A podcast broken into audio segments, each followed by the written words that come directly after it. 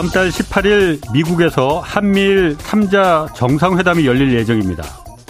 안보와 경제, 국제 현안에서 3국 간 협력 강화가 목적이라고 합니다. 뭐 지겹다고 생각하실 수도 있겠지만 이번 한미일 정상회담에서 이 대륙봉 7광구 문제 이거 의제로 꼭 올려야 합니다.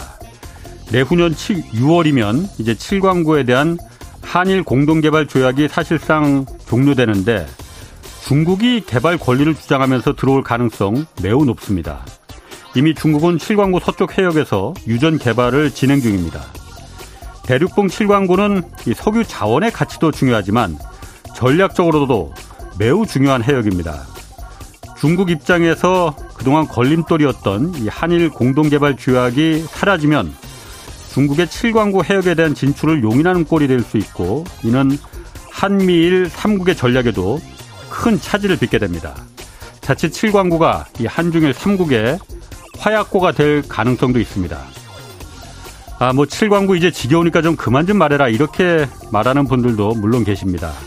우리 정부가 차라리 포기했다고 선언하면 저도 그만 사실 뭐 포기할 것 같습니다. 이제 시간도 얼마 안 남았는데 우리 정부의 정말 솔직한 입장 좀 듣고 싶습니다. 네, 경제와 정의를 다잡는 홍반장, 저는 KBS 기자 홍사훈입니다. 홍사훈의 경제쇼 출발하겠습니다. 유튜브 오늘도 함께 갑시다.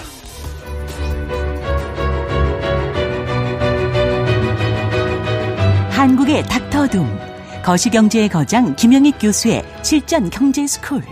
지금 꼭 알아야 할 경제 핵심 정보만 쉽고 정확하게 알려드립니다. 네, 미국 재무장관이 경기 침체 예상하지 않고 있다 이렇게 밝혔습니다. 국제 경제 상황 자세히 좀 들여보겠습니다. 김영익 서강대 경제대학원 교수 나오셨습니다. 안녕하세요. 네, 안녕하십니까. 먼저 그 지난달 미국 물가 상승률이 3.0%로 낮아졌잖아요. 예. 예. 그 전달인 5월에 4.0%니까 많이 낮아졌어요. 뭐 예. 이게 인플레가 잡히고 있다고 봐도 되는 것. 예, 좀 잡히고 있는 것 같습니다. 아. 예, 작년 6월에 미국 소비자 물가 상승률이 예. 전년 동월 대비 9.1%였어요. 무려 예. 40년 4개월 만에 최고치를 기록했는데요. 예. 예, 그 이후로 쭉그 낮아지다가 6월에 그 3.0%까지 떨어졌죠. 예. 예. 음. 뭐 컨센서스가 한 3.1%, 예. 예, 그 정도 시장 예상했는데 예. 그것보다 약간 낮게 발표됐습니다. 아. 그 물가 상승률이 예, 계속 그 낮아지고 있다. 음. 이렇게 평가할 수는 있을 것 같습니다. 그래요. 그런데 지금 그 뉴스 중에 하나가 러시아가 예. 지금 우크라이나하고 맺은 그 흑해 곡물 협정 예. 이걸 파기하겠다고 했자 선언했잖아요. 그러니까 예. 이게 흑해 곡물 협정이라는 게 전쟁하더라도 곡물은 다른 나라들이 많이 그 필요하니 예. 아, 안 그러면 곡물 가격이 막 급등하니까 이거는 예. 안전하게 지나도록 하자 흑해에서 예. 이 협정이었는데 이거 이제 안 하겠다. 예. 곡물 수출하지 말라 이 얘기나 마찬가지잖아요. 또 지금 우크라이나의 곡물 수출 항구 그 오데사 예, 예. 거기 지금 맹폭하고 있습니다. 예, 지금. 예, 예, 그렇습니다. 이러면은 곡물 가격 밀가루랑 옥수수 뭐 이런 거 다시 급등하는 거 아닌가 가격이? 예. 그래서 최근에 예. 밀가루 가격이 많이 올랐어요. 최근 어. 일주일 사이에 한 20% 이상 올라버렸고요. 예. 뭐 옥수수 가격도 한 15% 가량 올라버렸더라고요. 예. 그래서 이것들이 뭐 세계 물가 상승에 분명히 좀 부정적인 영향을 줄 것 같습니다. 예. 예. 그러나 우리 이거 소비자 물가도 네. 음식료가 전체가 차지하는 비중이 한 14%예요. 근데 예. 밀가루가 음. 뭐 차지하는 비중은 제가 정확한 비중 모르지만 그렇게 크지는 않을 것 같습니다. 예. 예 그리고 중요한 거는 과연 저 이렇게 해가지고 밀가루 가격, 그 다음에 옥수수 가격이 계속 아. 오를 것인가. 예. 뭐 계속 오르기는 좀 한계가 있는 것 같습니다. 예, 어. 그거는 최근 통계를 보니까 예. 재고가 꽤 많더라고요. 그래서 그쪽 그 전문가들이 추정한 음. 것 보니까 옥수수 소매 그 뭐 재고율이 과거 평균보다는 좀 높습니다. 아, 그 사이에 그럼 많이 쟁여놨어요, 그러면? 예. 어, 예, 흑해 곡물협정이 체결된 지 한 1년도 1년밖에 안 됐는데. 작년 7월에 체결됐었죠. 어, 그 사이에 예. 많이 그러니까 혹시 모르니까 다 사놨구나. 그러면. 예, 사놓고요. 그래서 예. 재고가 좀 많이 쌓였고요. 예. 예, 그 다음에 우크라이나가 러시아로는 저, 저, 어. 뭡니까. 흑해로는 저 수출할 수 없지만은 예. 아마 저 육상으로 어. 단유부 같은 데 통해 가지고 수출할 수 있고요. 더욱 중요한 거는 예. 러시아가 곡물을 수출해야지 전비를 조달할 수가 있거든요. 러시아가 예, 러시아가 아. 세계 밀 한 20% 정도 예, 수출을 담당하고 있습니다. 가장 1위 수출국입니다, 밀가루. 예, 그렇습니다. 예. 예. 그래 러시아 지금 전쟁병이 굉장히 많이 들어가는데 예. 그 밀가루 수출해야지 전비를 어느 정도 조달할 수가 있으니까 예. 예, 러시아도 그 수출을 할 수밖에 없는 상황입니다. 어. 이런 거 보면은 뭐 가격이 오르기는 오르는데 예. 예 그렇게 작년 그 러시아 우크라이나 전쟁 처음 시작했을 때 그때 급등했지 않습니까? 예, 예. 뭐그 그렇죠. 정도는 아닐 것 같습니다. 그 정도는 아니다. 예. 그러면은 러시아 같은 경우 지금 조금 전에 러시아가 어쨌든 밀가루 수출 1위국이잖아요. 예. 우크라이나는 6위국이잖아요. 예, 그렇습니다. 뭐 해바라기나 이런 건 우크라이나가 더 많이 수출한다고 예, 예 하는데 예. 어 밀가루가 뭐 중요하니까 예. 밀가루 가격이 이렇게 20%나 올랐으면은 예. 러시아 입장에서는 이게 괜찮은 거 아니에요, 그러면은? 그런 생각이 드는데. 예, 그래서 미, 러시아가 흑해 곡물 협정을 왜 이번에 탈퇴한다고 했을까? 아, 아. 전비 조달하기 위해서 그렇지 않느냐 제 개인적인 추측입니다. 아, 밀가루 가격 예, 올리려고? 밀가루 가격 올라야지. 예. 예, 그걸 팔아가지고 자기들이 좀 돈을 많이 받겠지 어. 않겠습니까? 어, 그럴 듯한데? 예. 예. 뭐 저는 그런 생각이 듭니다. 물론, 아. 예, 러시아의 뭐 표면적인 이유는 이거 원래 그 식량 비료 수출에 전혀 예, 제한을 가하지 않는다. 예. 예. 그런데 러시아는 그것 때문에 비료 수출 장애물이 여전하다. 예. 이것 때문에 이번에 탈퇴한다고 그랬거든요. 예. 예. 뭐 이런 근본적인 이유도 있겠지만은 음. 지금 밀가루 가격이 사실 굉장히 많이 떨어졌어요. 예. 예. 그러다 보니까 뭐 그거 팔아봤자 아. 돈이 얼마 안 되니까 음. 이 가격을 올려가지고 예. 좀더 그 전비 조달하는데 좀 보태지 않을까 이런 생각이 좀 듭니다. 아, 그 충분히 개연성 있는 예. 얘기인 것 같습니다. 예. 러시아 입장에서 석유 판매도 판매지만은 예. 어, 밀가 곡물 수출도 중요한 재원인데 그렇습니다. 가격이 지금 너무 떨어지니 예. 음, 러시아 입장에서는 충분히 할 수 있는 그 예, 옵션이고 예, 그렇습니다. 그, 아, 우리 안 할래 흑해 곡물 협정 예. 우리 안 할래 전쟁 중인데 예. 무슨 어. 이거 곡물 가격이 오르면 또 가난한 사람들 밀가루가 오르면 또 가난한 사람들은 더 힘들어지는 거죠. 그렇죠. 예, 그래서 중동 북아프리카 이쪽 그 가난한 나라 사람들이 러시아나 우크라이나에서 밀을 많이 수입해 가거든요. 이집트도 그렇고. 예, 지금. 그렇습니다. 예. 그래서 이런 분들한테는 예. 예. 사실 굉장히 러시아가 하지 말아야 할 짓을 하고 있는 거죠. 아, 러시아 입장에선 그런데 전쟁 예. 초기에도 그렇고 예. 그 부분을 오히려 유도한다는 분석도 많았었어요. 예, 예. 아, 그러니까 그 부분이 러시아가 그러니까 밀가루 가격도 올려서 전비도 충당하고 예. 그런 그 제3 이그 아프리카나 제3세계 국가들의 불만도 예. 전쟁에 대한 예. 불만도 높이고 예. 이런 일석이조의 효과를 아 생각했을 수도 있겠다라는 예, 예, 예 그렇습니다. 유가는 어떻습니까? 지금 배럴당 지금 한 보니까 75달러 선이던데 조금 오르긴 했는데 많이 떨어지긴 떨어졌었잖아요. 이게 예. 또 그러면은 더 옛날처럼 어 100달러 이렇게까지 갈 가능성 뭐 이런 거는 걱정 안 해도 될까 모르겠어요. 100달러까지 갈 가능성은 지금 현저히 낮아 보입니다. 예. 왜냐하면은 원유를 제일 많이 수입하는 나라 중국이고요. 예. 예 중국이 기대보다는 그뭐 높은 성장을 하고 있지만은 기대보다는 예. 성장률이 낮고요. 예, 그리고 어떻든 세계 최대 원유 소비국인 미국 경제가 예. 지금은 좋지만은 예. 앞으로 말씀드리겠습니다만 조만간 침체에 빠질 가능성이 저는 높다고 보고 있거든요. 예. 예 그래서 공급이 좀 축소되더라도 예. 수요가 더 많이 위축될 거라는 거죠. 이런 의미에서 저는 유가는 상당히 좀 낮은 수준에서 안정되리라고 보고 있습니다. 예. 아 그래요? 예. 아니 그런데 미국의 그 경기 침체 얘기는 예. 미국의 경기 지금 뭐 유튜브 채, 채팅창에 제가 오프닝에서 7광구 얘기했는데 그걸 좀 많이 좀 나옵니다 얘기가 예, 예. 그런데 MBC 그 PD 수첩에서 거기 다 석유 없는데 그거 우리가 그 가짜 뉴스 남발한 거다라고 하는데 사실 그 부분은 제가 잠깐만 설명을 드리면 예, 예. 억울해서 그럽니다. 억울해서 일본의 논리가 딱 그거거든요. 일본의 논리가 거기 석유 없으니까는 지금 개발 안 하겠다는 거였거든요. 예. 예. 근데 그건 철저하게 일본의 논리고 예. 거기는 석유가 있는지 없는지 우리가 탐사조차 해본 적이 없어요. 예. 탐사도 안 해보고 어떻게 그걸 석유가 없다고 그럼 우리 그냥 손 놀래. 시간 지나면은 우리 우리 지분이 없어지는데 예, 예. 탐사라도 해보고 정말 없으면 그때부터 손 놓고 포기해버리면 되는 거지. 예, 그래야죠. 일본의 논리를 왜 우리가 따라가려고 하는 건지.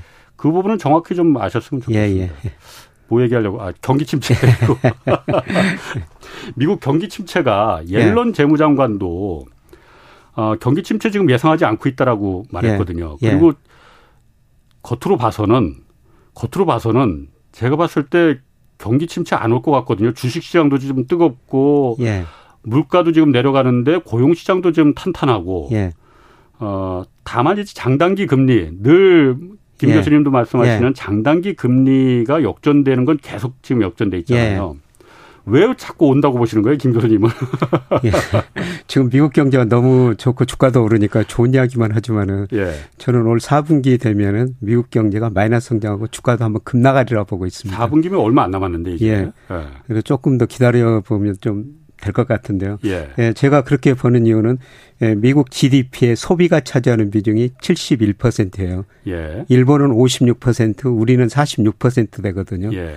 그런데 소비가 앞으로 미국 소비가 줄어들 가능성이 높습니다. 제가 그렇게 보는 이유는 예, 미국 물가는 올랐는데 임금이 그보다 덜 올랐어요. 예. 그래서 음. 실질 가처분 소득이 줄어들었습니다. 음. 가계 실질 가처분 소득이요. 예. 소비할 돈이 줄어들고 있다는 거죠. 예, 그리고 미국 사람들이 그동안 손을 너무 많이 써버렸어요. 가계 아. 저축률이 작년에 3.7%였거든요. 예. 2007년 글로벌 금융위기 직전에 3.4%였어요. 예. 그렇게 돈을 많이 써버렸다는 겁니다. 쓸 돈이 많이 없어졌다는 거죠. 예. 예 그리고 작년 3월부터 저 미국이 계속 금리를 인상했지 않습니까? 예, 예. 근데 미 연준과 의사력 같은 데 보면은 금리를 인상했는데 음, 음. 그게 소비 금융 시장에 미치는 시차 효과가 있는데 음, 그렇죠. 그 시차 효과가 얼마나 될지 그다음에 아. 그 효, 크기가 얼마나 될지 이게 불확실하다 그런 말을 네. 자주 하거든요. 예, 그런데 뭐 그분들이 더 잘 알겠지만 아. 제가 통계 분석을 해보니까 아니 그분들도 잘 모르는 것 같아요 요즘 보면. 아. 예. 한 12개월에서 한 17개월 사이에 금리를 인상하고 나서 소비가 집중적으로 줄어듭니다. 12개월에서 17개월 사이에 예. 지금도 그러니까 미국 금리 인상은 아직 멈추지 않았잖아요. 예. 어. 그럼 아마 이번에 마지막일 텐데요. 어, 그럼 이번부터 그러니까 작년 12개월 아니 작년 3월부터 올렸으니까. 아, 올리기 시작한. 예. 아. 작년 3월부터 올렸으니까 그 인상 시차 효과가 나타날 거라는 거죠. 아, 그럼 작년 3월이면 12월이면 올 3월은 지났고. 예. 그러면은 벌써 나타났어 나타나 지금 소비 증가세가 좀 둔화되고 있어요. 그래요? 음. 네, 그걸 우리 수출에서 알 수가 그렇습니다. 있는데요.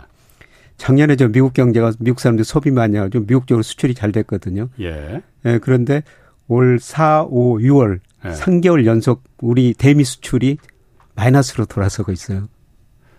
아 그래요? 예. 중국에서 그 빠진 걸 지금 미국에서 벌충하고 있다고 그랬는데 작년까지는 올 1분기까지는 예. 미국에서 벌충했는데요. 예. 4월부터는 대미 수출도 감소하고 있습니다. 그래요? 그럼 어디서 어디다 수출하나 이거? 어, 어쨌든 어, 그래서요. 예. 근데 왜 대미 수출이 감소하냐면요. 예. 예. 우리가 그 소비할 때 내구재, 준내구재, 서비스 소비라고 그러거든요. 네.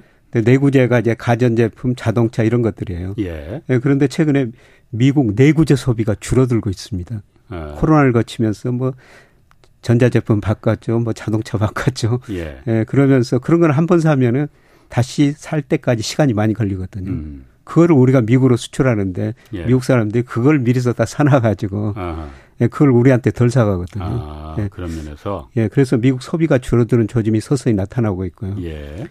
예, 그 다음에 지금까지는 괜찮다고 그럽니다. 예. 소비도 좋고 지금 고용도 많이 늘어났죠. 예. 예. 그런데 최근에 고용 증가세가 둔화되고 있고요. 예. 소비가 줄어들면은 아마 기업 매출도 금방 줄어들 거예요. 예. 예. 그러면 기업 경영자들이 아, 그동안 내가 너무 많은 일자리를 만들어 놨구나. 예. 갑자기 일자리를 줄여버리기 시작할 수가 있습니다. 음. 예, 그게 저는 아마 8월, 9월 사이에 예. 빠르면 8월부터 나타나리라고 보고 아. 있고요. 늦어도 음. 4분기는 소비 중심으로 미국 경제가 예, 마이너스 성장할 거라고 보고 있습니다. 그럼 그 경기 침체 강도가 강도가 세기가 어느 정도냐 이것도 중요하잖아요. 예. 과거에도 그러니까 우리가 금리를 올렸다가 그다음에 경기 침체가 온 경험 여러 번 있습니다. 예. 이번에는 그러니까 어느 정도나 세기가 될 거냐?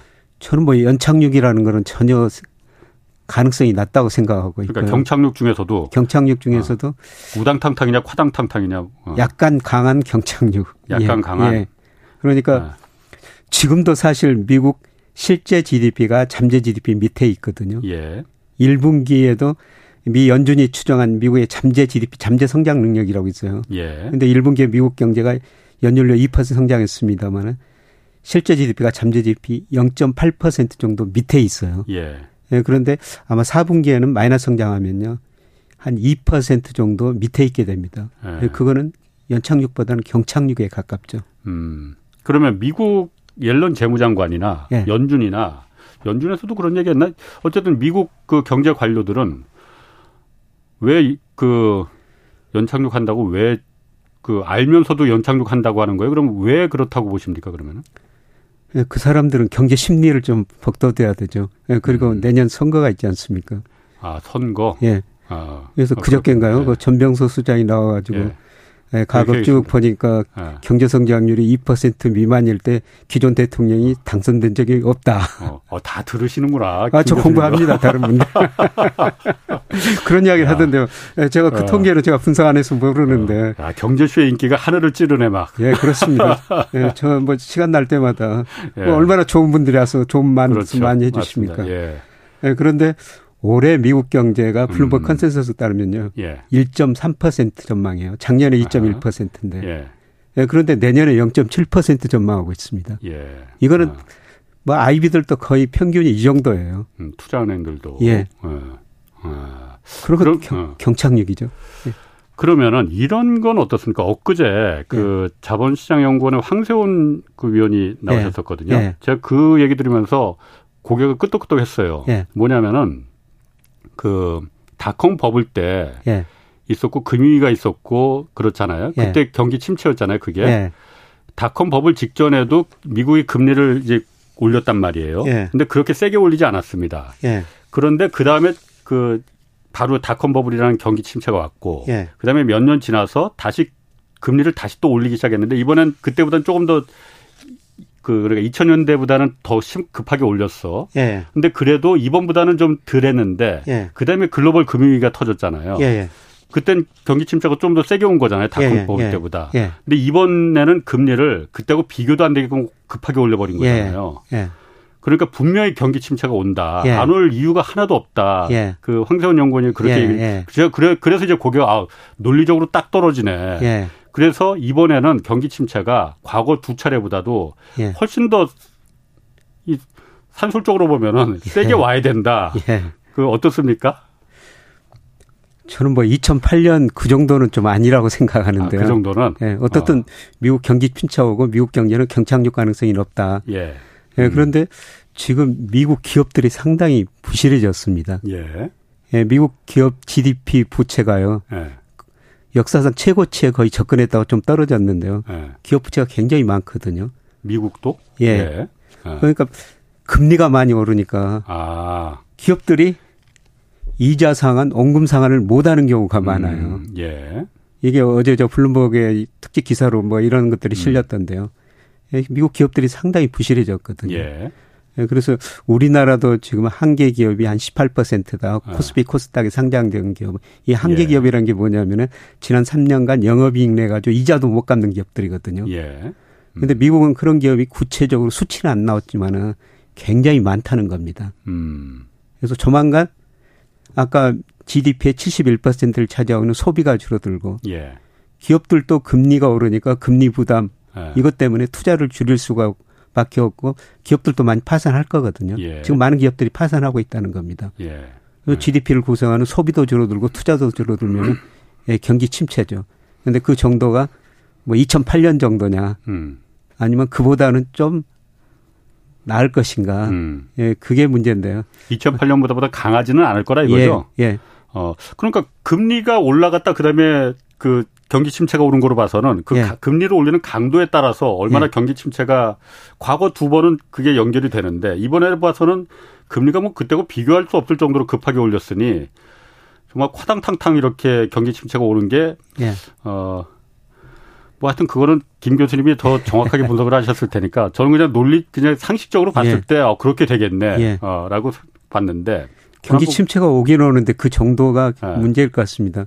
근데 연준 저 지난 6월 그 FOMC 의사록 보더라도요. 예. 그 mild recession이라는 단어를 쓰고 있어요. 음.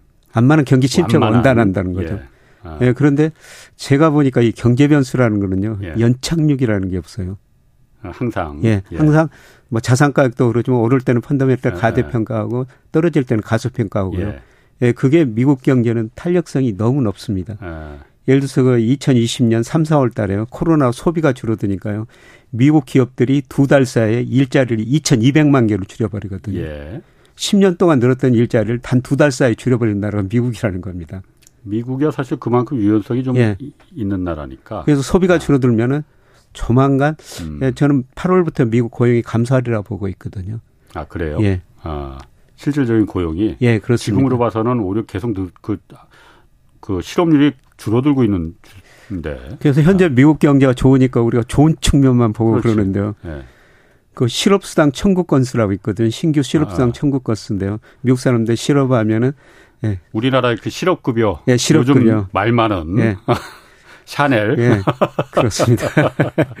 예, 그게 저 작년 9월에 예. 한 19만 건 됐는데요. 최근에 그 26만 건까지 꾸준히 올라오고 있어요. 그만큼 실업자가 많이 실업자가 이제 서서히 늘어나고 있다는 거죠. 아, 예. 그래요. 그러면은 말씀하시길 4분기부터 미국이 침체 본격적인 침체로 들어간다고 예. 하면은 예. 우리나라도 그때부터네요, 그러면은. 우리나라는 그래도 저 유럽이 있고요. 그다음에 네. 아시아로 수출을 많이 하거든요. 그러니까 과거에 2008년 금융위기 때는 우리나라가 충격이 덜했던 이유가 예, 중국이, 중국이 있었기 장벽을 때문에. 막아줬어요. 예. 지금은 누가 누가 막아줍니까 그러면은?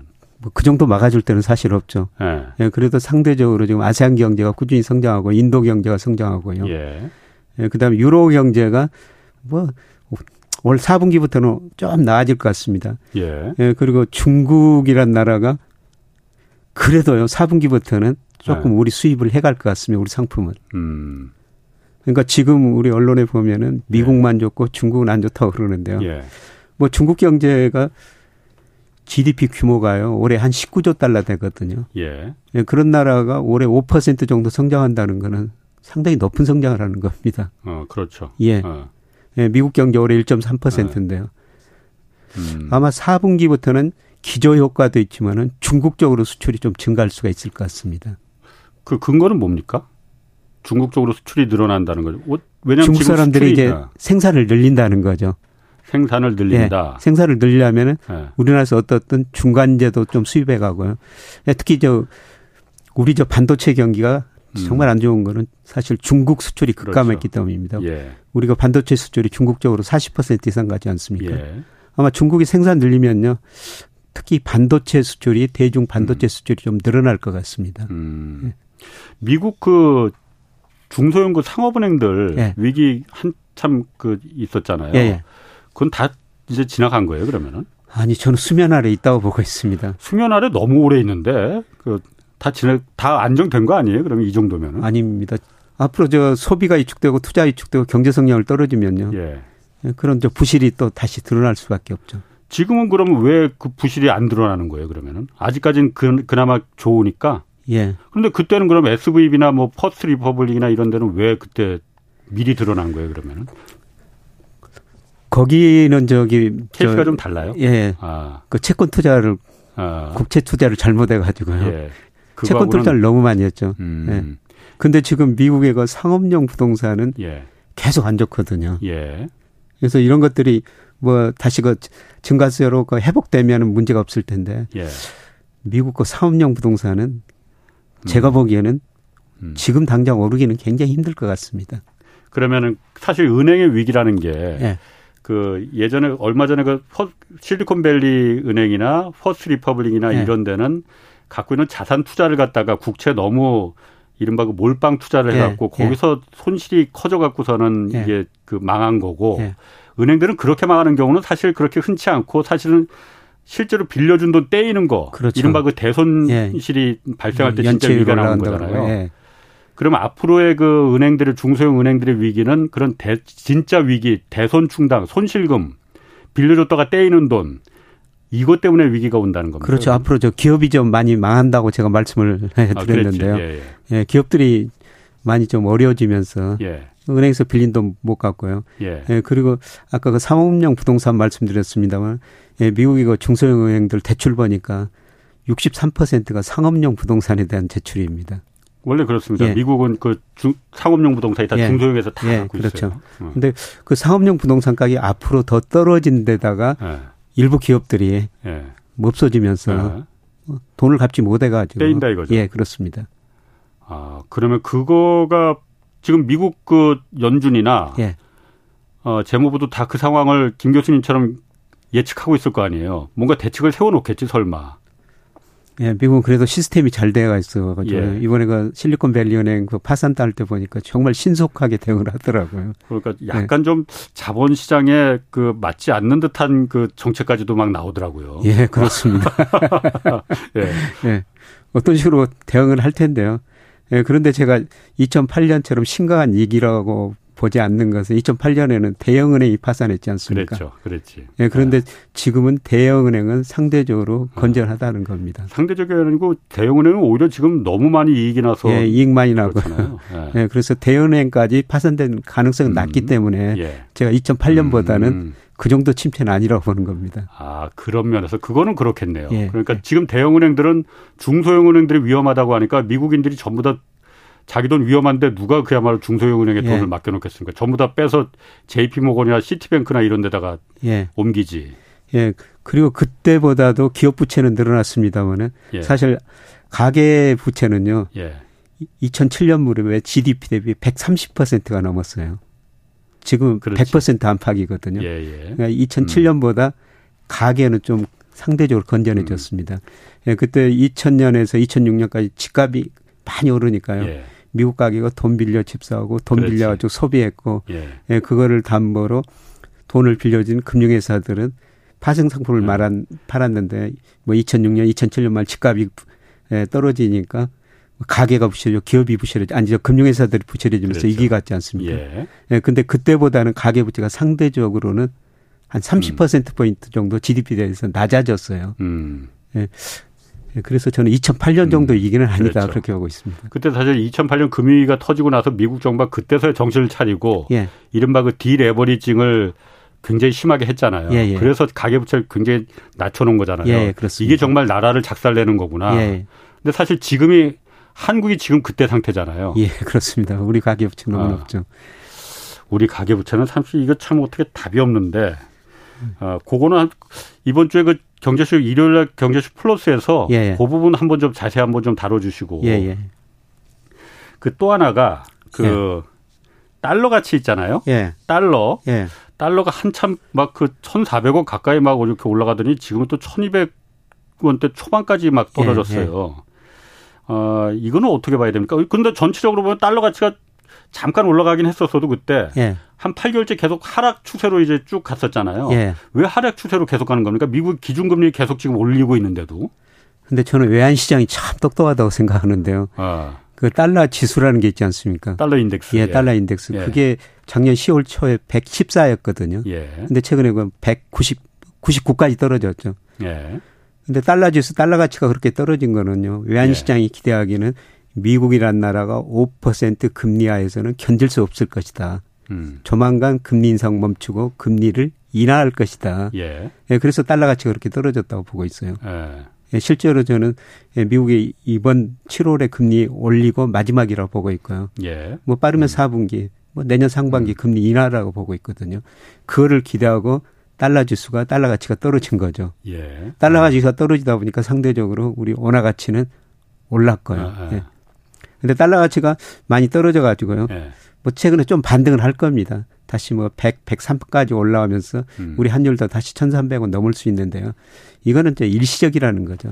예, 저는 달러 가치가 작년 10월을 정점으로 음. 이제 추세적으로 하락 국면에 들어섰다. 예. 그래서 고점에서 한 10% 이상 떨어졌지만은 음. 앞으로 최소한 20% 이상은 떨어지리라 보고 있어요.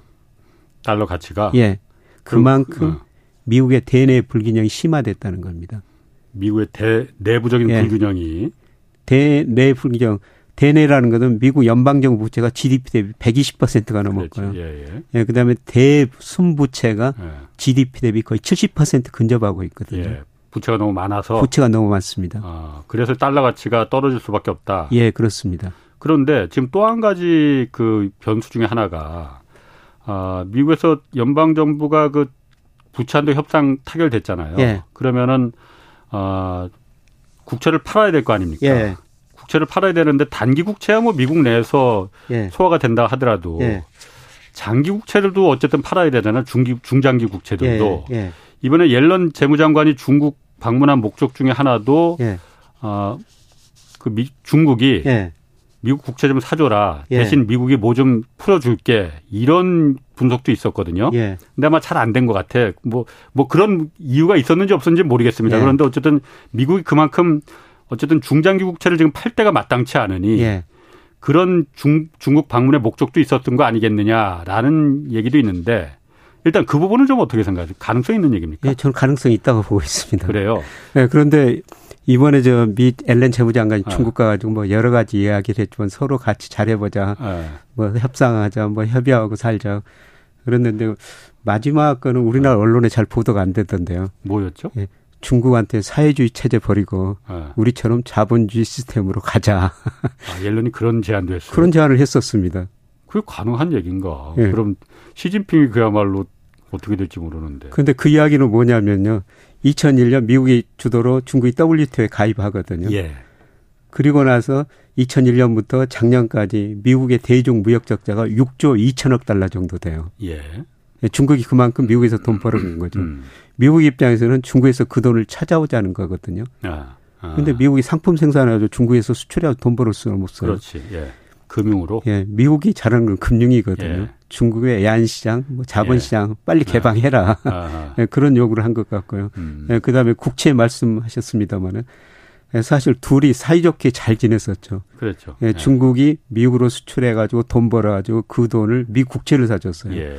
그러니까 미국 소비자 입장에서 보면 중국이 올마트에 진열된 상품 거의 절반 이상을 중국이 공급해 줬지 않습니까? 그렇죠. 예. 거의 상품 수출해 가지고 벌어놓은 돈 가지고요. 미국 국채를 사줬어요. 미국은 달러를 수출한 거죠. 그러니까. 그렇죠 예. 그러니까 미국 국채를 사주니까 미국 금리가 낮아지고 네. 미국 집값도 오르고 주가도 오르니까 미국 예. 소비자 입장에서는 중국 때문에 상품도 싸게 쓰고 그렇죠. 집값 어. 주가 오르니까 얼마나 행복했습니까? 누이도 좋고 매부도 좋았네. 예. 예. 그런데 중국이 그걸 줄이고 있어요. 그렇죠. 예, 2012년, 2013년까지는 아, 계속 늘렸거든요. 예. 예. 중국이 가지고 있는 미국 국채가 2013년 말에 예. 한 1조 2,700억 달러 정도 됐습니다. 그런데 음, 음. 올 5월 통계가 최근에 발표됐는데요. 8,600억 달러를 그랬죠. 줄여버렸어요. 예. 다른 나라도 지금 미국 국채 줄이고 있거든요. 그렇죠. 그럼 미국 국채를 발행하는데 애국인들이 예. 계속 줄이고 있죠. 예. 연준도 줄여야 돼요. 그렇지. 예. 왜냐하면 그동안 저 애국인이 줄인 거를 연준이 양적 하나 하면서 국채를 사줬거든요. 예. 예. 그런데 지금 물가 오르니까 양적 아. 축소. 예. 국채를 팔아야 되지 않습니까? 예, 예. 음. 그러면 애국인도 팔고 연준도 팔고 음. 팔 데가 없네 그러면은. 음. 그래서 제가 물어보는 거거든요. 예. 지금 달러 가치 얘기하다가 지금 얘기가 나온 예. 거잖아요. 국채가 바로 미국 국채가 바로 달러인데 달러의 예. 가치인데 예. 미국 국채를 팔 데가 없으면은 예. 달러 가치가 더 급격하게 떨어지는 거 아니에요? 더 급격하게 떨어지죠. 어. 그래서 아마 중국한테도요. 그것 좀 예. 팔지 마라. 아마 그런 요구를 뭐 안으로는 했을 것 같아요. 그러니까 제가 봐도 했을 것 같은데 지금 네. 이번에 옐런이 그런 일조 소득이 없이 그냥 성과 없이 네. 아까 말씀하신 대로 네. 어, 그 사회주의 버리고 자본주의 해라 이 얘기 뭐까지 나온 거 보면은 네. 다른 소득이 전혀 없는 거 아닌가? 그 별로 소득은 없는 것 같습니다. 중국이 그러니까 거부했을 가능성이 있지 그러니까 뭔가 미국이 던져주는 당근이 마음에 안 들었을 수도 예. 있고 예. 그러면은 중국이 달러를 아 미국 국채를 안 사주면은 그럼 미국은 그 어떻게 해야 되는 겁니까 그러면은 제가 그 방법을 잘 몰라서 미국 연준에서도 안 사줄 입장이 안 되고 예. 일본도 못 사주고 지금 여력이 안 돼서 그렇죠. 어떻게 해야 되는 거예요 그러면은? 그러면은 이제 국채 가격이 더 떨어지고요. 예. 달러 가치가 계속 많이 떨어질 수밖에 없죠. 달러 가치가 예. 계속 떨어지고 달러 가치가 떨어지고 국채 가격이 많이 떨어지면은 예. 이제 사람들이 금리, 아. 싸졌다. 예. 예. 그러면 이제 세계 투자자들이 미 국채 사겠죠. 그런데 그 이전에는 아. 아마 달러 가치가 더 많이 떨어져야 될 것 같습니다. 달러 가치가 더 많이 떨어진다. 예. 그런 면으로 봐서도 그러니까 어, 달러는 하락세 쪽이 더 맞다. 예. 그 IMF 경제 전망 의미가 상당히 깊은데요. 예. IMF가 최근에 2028년까지 세계 경제 전망을 해놨는데 예. 올해부터 2028년까지 세계 경제에서 미국 차지하는 비중, GDP 비중이 계속 음. 축소라는 거거든요. 예. 음. 세계에서 미국 GDP 비중과 달러 가치는 똑같습니다. 예. 이 의미는 뭐냐면 앞으로 5년 동안 달러 가치 하락이다. 음. 얼마나 하락하느냐 그 예. 문제만 남아 있는 거죠. 그렇군요. 예. 그 다음 주 토요일 날 아까 그 잠깐 얘기하셨지만 미국 기준금리 결정하잖아요. 예. 0.25% 이번에 예. 포인트 올리고 예. 이번이 마지막일 것이다라고 예. 예상하셨잖아요. 네. 미국에서는 연내 한 번 더 올릴 가능성도 있다고 얘기하는데 이것도 그러면은 그냥 한 번 떠보는 겁니까 그러면은? 그래서 중앙의 목표는 물가 안정이니까요. 네. 아마 물가가 아직도 목표치보다 높으니까 그런 예. 이야기를 할 수밖에 없는 상황인 것 같고요. 예. 예, 그런데 그 시카고 그 연준 총재 굴습이라는 사람이 있거든요. 예. 네. 이 사람이 저 개코처럼 데이터를 그 냄새를 잘 맡아요. 네. 그렇게 맡겠다 아, 그런 표현을 했더라고요. 아, 아. 앞으로 이제 데이터가 어떻게 나오느냐, 예. 물가 데이터, 고용 데이터가 어떻게 나오느냐. 예. 예, 미국 연준의 그 통화정책 목표가 물가 안정, 고용 극대화하지 않습니까? 음. 그 물가 상승률은 분명히 더 낮아질 거고요. 예. 이제 고용 데이터가 어떻게 나오느냐. 예, 그런데 소비가 줄어들면은 고용도 줄어들 수밖에 없다는 거죠. 예. 그래서 제가 빠르면 8월부터 예. 미국 고용이 감소할 것이다 이런 말씀을 드렸는데요. 예. 고용이 감소하면 이 사람들 생각도 좀 달라질 거다. 아. 바뀌죠. 그래서 저는 시장 지금 컨센서스는 이번 거 7월에 금리를 한번 올리고 이제 계속 유지했다가 내년 뭐 1분기부터 내릴 것이다. 예. 예, 그런데 저는 아마 11월 아니면 12월부터 인하할 수 있다. 고용이 감소하기 때문에요. 그래서 시점을 좀 빨리 보고 있습니다. 부양으로다가 돌아설 수도 있다? 예, 그렇습니다. 어, 아니, 그런데 예. 그럴 거면은 예. 차라리 11월, 12월에 내릴 거면은 예. 이번에 안 올리면 되는 거 아니에요? 안 올리면 되는데요. 그런데 이제 미래에 어떤 일이 발생할지 모르죠. 지금 제가 고용이 8월부터 감소하리라고 생각했는데 예. 제 모델에 나온 아, 수치고요. 아, 아, 아, 안 감소하면은 예. 아, 미래는 모르니까요. 그러니까 일단 한번 올려놓고. 예. 그래서 어. 어 대표적으로요. 2008년 8월에 우리 한국은행이 금리를 인상한 적이 있어요. 인상한 적이. 예. 그때 예. 물가 놓고 뭐 경기 좋다고. 음, 음. 예, 그런데 금리 인상하자마자 며칠 후에 미국에서 금융위기가 왔거든요. 아. 그 며칠 후를 내다볼 수가 없는 겁니다. 아. 그리고 그 금융위기하니까 급격하게 금리를 내렸는데요. 그러니까 통화정책 하시는 분들은 미래 어떤 일이 발생할지 모르죠. 물가가 얼마나 낮아질지 네. 고용이 어떻게 될지 모르니까요. 현재의 지표만 보고 결정을 하는 겁니다. 그렇죠. 예. 하긴 그때 2008년도에 하마터면 리만 브로더스 우리가 살 뻔했잖아요. 그러니까 그렇습니다. 아니 그런데 그렇다 하더라도 이번에 만약 0.25% 포인트를 올린다면 그러니까 선제적으로 그러니까 올린다는 왜냐면 물가 상승률도 지금 많이 내려갔잖아요. 점점점 그 내려가는 추세가 뚜렷하게 보이는데 네. 그런데도 0.25% 포인트를 한 번 더 올린다는 거는 연방준비제도 입장에서는 물론 물가 상 물가 안정이 가장 첫 번째 목표지만은 예, 예. 경기 침체 이거 안 오는구나 그런 확신이 들어서 올리는 거 그렇게 생각할 수도 있는 거 아니에요? 글쎄요, 뭐 그런 측면도 있습니다만 자기들도 연준과 스탭들 보고서가 있거든요. 예.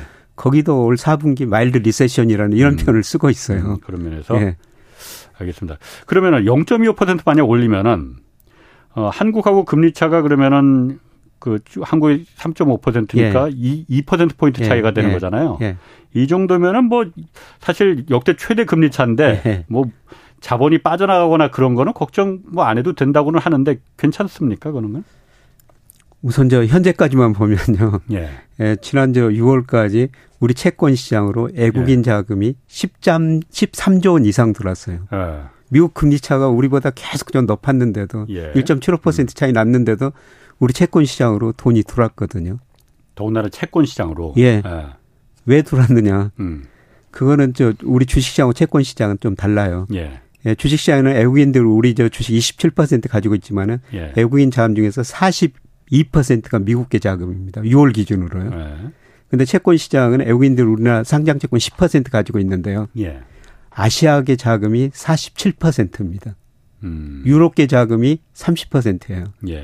그러니까 거의 80% 정도를 아시아계 자금, 유럽계 자금이 우리 채권 가지고 있다는 겁니다. 음. 근데 우리가 일본, 홍콩, 싱가폴 금리보다 우리 금리가 높죠. 중국보다 그렇죠. 높죠. 예. 유럽, 뭐 독일, 프랑스보다 예. 훨씬 우리 금리가 높습니다. 예. 음. 그러니까 채권 시장은 미국 사람들이 미국계 자금이 우리 채권 시장에 별로 안 들어왔기 때문에 음. 아, 우리나라 미국 금리 차가 크더라도 예. 그렇게 돈이 빠져나갈 이유는 별로 없고요. 음. 환율에 영향은 그렇게 미치지 않을 것 같습니다. 음. 물론 금리 차가 환율에 영향을 미치지만은 우리 환율에 가장 큰 영향을 미치는 건 달러 가치예요. 예. 그렇죠. 우리 원 달러 환율 달러로 결정되지 않습니까? 예. 달러 가치가 하면 상대적으로 우리 원화 가치는 오를 수가 있고요. 예. 예 그다음에 경상수지. 예. 이것도 우리 환율에 영향을 미치는데요. 좀 경상수지가 뭐 저는 올해 최소한 그 150억 달러 이상은 흑자라고 생각해요. 음. 지금 올해도 무역 수준이 적자 날 거지만요. 우리가 98년부터 IMF 경제 이규 기업들 투자가 낮아지면서 저축이 투자보다 많아지면서 경상수지가 계속 흑자 났습니다. 예. 그래서 98년부터 작년까지 보니까 1조 300억 달러 경상수지가 흑자 났습니다. 음. 그걸 가지고 우리가 해외 기업 직접 투자했죠. 예. 미국 주식 엄청 많이 사놨습니다. 아. 채권 많이 사놓은 거예요. 예. 그래서 배당 소득, 아. 이자 소득이 계속 그렇죠. 들어오니까요. 예. 아마 경상수지가 흑자가 날 겁니다. 음. 그럼 아까 잠깐 제가 말씀하신 것 중에 그 부분이 좀 들어오는데 네. 우리나라에서 채권 시장이나 이런 특히 채권 시장에서 외국 자금이 빠져나가지 않는 이유는 네. 미국은 그렇다 치더라도 네. 유럽이나 일본 그 자금들이 많이 들어와 있어서 예. 그쪽에 유럽이나 일본의 금리보다 우리가 월등하게 지금 높기 때문에 예. 예. 그 부분이 그 영향을 미치는 거다라고 예. 하셨잖아요. 예. 일본 같은 경우에 지금 조만간 그 통화 정책을 변경할 가능성 이 얘기 계속 솔솔 나오거든요. 왜냐하면 일본은 지금도 부양이잖아요. 긴축 안 하고 있잖아요. 그런데 통화 정책을 바꿀 거다. 예. 이번 기회. 왜냐? 예. 지금이 기회 마지막 기회다. 예. 마지막은 아니더라도 예. 일본 지금 증시도 좋고 수출도 좋고 일본 경기 지금 굉장히 좋잖아요. 예, 예. 그러다 보니까 이때 올리면은 긴축을 하더라도 일본 경제가 받는 충격이 다 커버할 수 있다. 그래서 지금이 마지막 그, 그 통화 정책을 바꿀 수 있는 절호의 기회다라는 그 분석들 나오거든요. 예. 만약 일본의 긴축, 일본이 긴축으로 돌았으면은 예. 일본의 금리가 올라간다는 건데 예.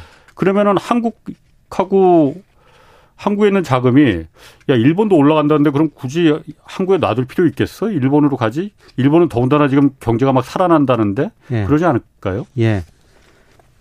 네, 일본의 그 통화 정책은 금리는 두 가지 기준하거든요. 단기 금리라고 해가지고 그거는 마이너스 0.1% 유지하고 있고요. 예.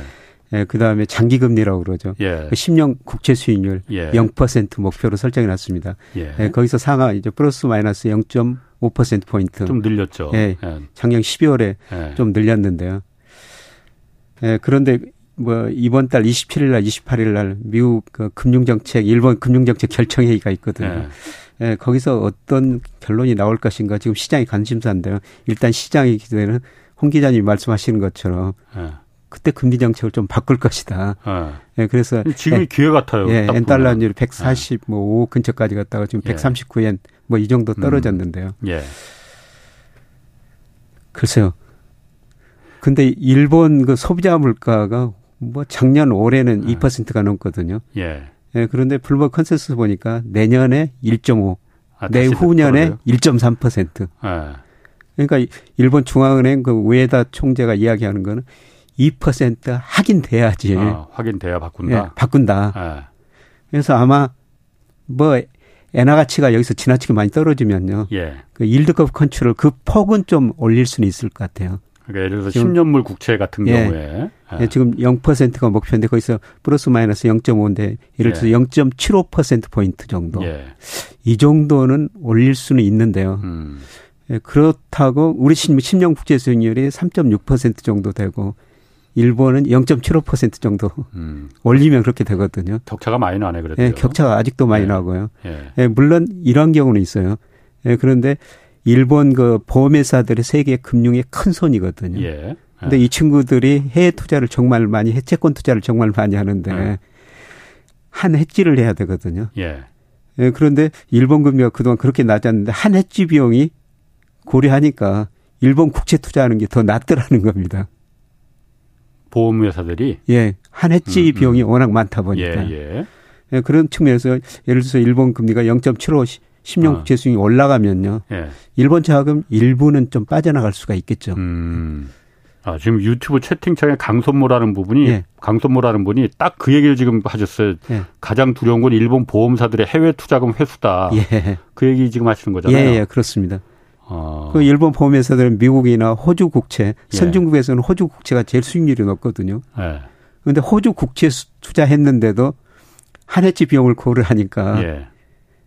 일본 국채가 더 낫더라. 예, 일본 국채가 더 낫더라. 예. 예. 그래서 보험회사들이 해외 투자를 좀 한수하고 있다는 겁니다. 아. 그래서 예를 들어서 일본 0.75% 포인트로 범위를 올려버리면요. 예. 그게 더 확대되고 있죠. 보험사들이 일, 음. 본 국채 투자하겠죠. 보험사들이 우리나라에 일본 보험사들이 우리나라에 들어와 있는 자금들이 많이 있어요? 그거는 정확한 규모는 음, 아직 발표가 되지 않은 것 같은데요. 예. 우리나라도 음. 상당 부분 있을 겁니다. 음. 오늘 출연자분 성함 뭔가요라고 물어보신 게 물어보시는 분 계신데 서강대 경제대학원 김영희 교수입니다. 아, 캡틴 그 유튜브 채팅창의 캡틴님이 김 교수님 다른 유튜브는 안 나가시더라도 경제쇼 여기는 꼭 자주 나와서 말씀해 주시면 좋겠다고 어, 아, 제가 해주셨습니다. 요새 저 저를 사칭한 사람들이 많아가지고 뭐 네. 전직 장관, 대기업 사장 이런 분들까지 속으시더라고요. 아, 네, 그래서 그래요? 제가 어. 저 며칠 전에 제 유튜브에서 네. 다른 유튜브 안 나가겠습니다. 이렇게 아, 이야기를 해놓은 상태입니다. 아 사칭해서 하는 분들이 그렇게 많아요? 그렇게 많습니다. 어, 저도 홍사운드 좀 요즘은 사칭할 만한 사람이 나올 만한데 그런 얘기가 안 들리네. 아, 나올 겁니다. 나올 겁니다. 자 그러면은 일본 경제가 사실 지금 굉장히 좋잖아요. 네. 어, 전 세계에서 가장 좋은 것 같이 보이긴 하는데. 네. 그 증시도 좋고 수출도 잘 되고 지금 일본 월, 그 임금도 올라가고 이게 반짝 좋아지는 겁니까? 아니면 계속 좋아질 가능성이 계속 높은 겁니까? 저는 일본 경제가 디플레에서 서서히 탈피하고 있다고는 보고 있거든요. 예. 아. 네, 그래서 그동안 명목 GDP가 거의 제자리로 했는데 예. 최근에 좀 명목 GDP가 증가하는 추세가 나타나고 있습니다. 예. 그래서 아, 뭐 굉장히 높은 성장은 하지만 최소한 디플레에서는 서서히 탈피하고 있는 조짐이 나타나고 있더라. 예. 그래서 요새 보면은 우리 그 젊은 분들이 일본에 투자를 많이 하고 있다고 그런 보도들이 나오는데요. 일본 투자는 건 일본 주식? 예, 일본 예. 주식을요. 예. 올해 저 일본 주식이 뭐 선진 중에서는 제일 많이 올랐거든요. 아. 우리 코스피보다 일본 니케이 지수가 더 많이 올랐어요. 그러니까 30년 전 수준을 회복했다고 예. 그런 얘기도 나오는데. 예. 그런데 지나치게 투자는 해서는 안 되는데요. 예. 근데 좀 나눠서 투자하는 게 좋습니다. 예. 예, 우리나라가 해외 주식 투자를 하는데요. 지금 예. 미국이 61%예요.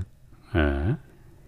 일본 3%밖에 안 되거든요. 예. 근데 저는 아. 앞으로 엔화 가치가 지나치게 저평가됐기 때문에 예. 엔화 가치도 오를 것이다. 음. 일본 주식도 미국보다는 장기적으로는 더 오를 것이다. 예. 그래서 미국 비중 좀 줄이고 일본 예. 비중 좀 늘리는 거 예. 이거는 뭐 찬성하는데요. 예. 근데 몰빵은 안 된다는 겁니다. 어.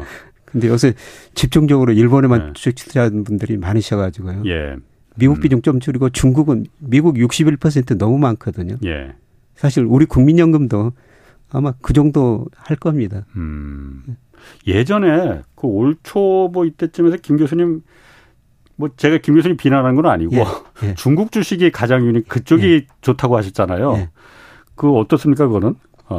예, 중국 주식이 올해 제일 부진한데요. 예, 그런데 저는 조만간 미국 아. 주가 급락하고요. 예. 중국 주가는 미리서 조정을 받았기 때문에 아. 상대적으로 견조할 거라고 보고 있습니다. 그래요. 예, 그리고 4분기에는 아. 미국보다는 중국 주식이 더 많이 오르라 보고 있습니다. 내년 아. 상반기까지는. 그 이유는 그러니까 중국이 어쨌든 본격적으로 그러면은 중국이 그러니까 어쨌든 상 4분 어, 어 2분기 경제 성장률 6.3%인가 네. 기대치는 못 미쳤다고 했지만 그래도 6.3%면 정말 입이 벌어질 우리 입장에서는 입이 네, 벌어질 그렇죠. 만큼 하는 거거든요. 예, 예. 하반기에는 그 정도는 안 될 거다 이런 전망도 있는데 하반기는 5% 예. 정도 나올 것 같습니다. 그 정도면 예, 그래도 높은 거니까 높은 성장이죠. 세계에서 아. GDP 2 되는 나라가 우리 올해 1.3인데요. 그렇지. 우리 GDP가 중국의 10분의 1도 안 돼요. 그렇죠. 예. G2 국가가 5% 성장을 계속 이렇게 한다는 게 예. 사실 중국은 왜 그렇게 그럼 그 부동산도 안 좋고 뭐 내수도 안 좋고 그렇다는데 왜 그렇게 성장이 그, 그 정도로는 나오는 거예요? 중국 이제 소비자들이 소비하기 시작하고 있는 것 같습니다. 아. 예, 중국의 1인당 국민소득이 2019년에 1만 달러를 돌파했는데요. 예. 각, 뭐 각국의 경제사를 보면 1만 달러 돌파하고 나서는 그동안 소비가 많이 증가하거든요. 예. 어. 근데 그동안 중국이 투자 중심으로 성장했는데요. 가행 예. 투자 때문에 기업 부채가 많으니까 투자는 계속 줄어들고요. 예. 소비가 GDP에서 차지하는 비중이 꾸준히 꾸준히 늘어나가고 있습니다. 음. 예. 그러면 중국도 하반 하반기에 그러니까 좀 어, 전반기만큼은 아니더라도 예. 꾸준한 성장이 예상은 된다. 미국 주가는 아. 제가 보기에 지금 최소한 경제 변수의 10에서 20% 가대평가된 거고요. 예. 예, 그다음에 중국 주가는 지금 저평가된 상태라는 겁니다. 일본도 저평가돼 있는 예, 그렇습니다. 아, 그렇군요. 알겠습니다. 아, 오늘 재밌는 얘기 잘 들었습니다. 김영익 서강대 경제대학원 교수였습니다. 고맙습니다. 예, 고맙습니다. 내일은 최준영 박사와 아, 심상치 않은 미국과 이스라엘 관계 자세히 분석해 보겠습니다. 지금까지 경제와 정의를 다잡는 홍반장 홍사원의 경제쇼였습니다.